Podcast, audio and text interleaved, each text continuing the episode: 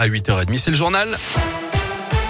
Et c'est avec Greg Delsol. Bonjour Greg. Bonjour Guillaume, bonjour à tous. À la une, 18 000, c'est le nombre de personnes majeures qui disparaissent chaque année en France.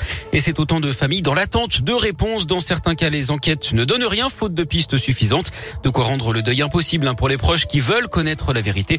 Hier, à Lyon, une vingtaine de familles venues de toute la région se sont retrouvées avec les bénévoles de l'association Recherche de personnes disparues. L'occasion d'échanger et de se sentir moins seul. Parmi eux, Yves et Janine, leur fils Nicolas Suppot disparu il y a 12 ans à Échirol en Isère.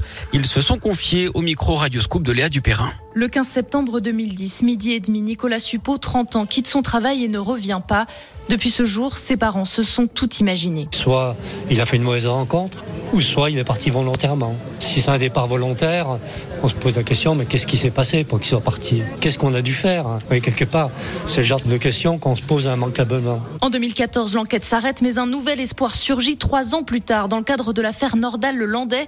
Nouvelle enquête, mais pas plus de réponses. L'instruction du dossier a repris et les attentes sont toujours là. On peut attendre que toutes les pistes soient explorées. Parce que le plus difficile, c'est d'en avoir aucune, aucune réponse. C'est insoutenable. Quoi. On y pense tous les jours. Je regarde, même quand je voyage, je ne peux pas m'empêcher. Tiens, cette silhouette, elle ressemble à Nicolas.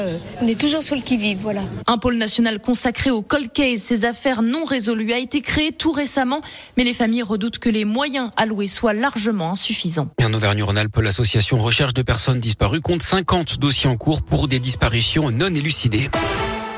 Un accident sur un chantier en Isère. Un homme de 19 ans a été électrisé alors qu'il perforait un mur sur un chantier d'isolation d'une maison à Cré-Mépieux en Orisère.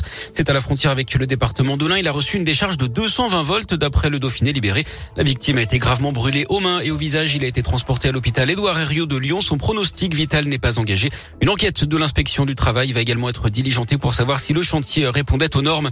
Grosse frayeur sur un vol Air France Paris-New York. Mardi, les pilotes ont dû effectuer une manœuvre d'urgence pour atterrir à Roissy-Charles de Gaulle. Leur commande ne répondait plus. Air France évoque un incident grave. Les pilotes paniqués d'après les enregistrements sonores ont finalement rétabli la situation sans dommage. Une enquête a été ouverte. Une victoire pour l'association lyonnaise L214, un élevage de cochons situé dont l'allié a été condamné par la justice euh, hier. 50 000 euros d'amende, dont 25 000 avec sursis pour la coupe systématique de queue de cochon. C'est la première fois que cette pratique interdite depuis 20 ans en France est condamnée par la justice. Du sport du foot, gros rendez-vous ce soir pour l'OL déplacement à Londres pour affronter West Ham en quart de finale aller de Ligue Europa à 21h. En basket, Asvel Olympia Milan en Euroleague à 21h également à l'Astrobal. Et puis en tennis, Joe Wilfried Songa tire sa révérence. Le Français a annoncé qu'il prendrait sa retraite après Roland Garros cette année. Avant ça, on aura donc l'occasion de le voir une toute dernière fois à l'Open Park de Lyon du 18 au 25 mai prochain. Il est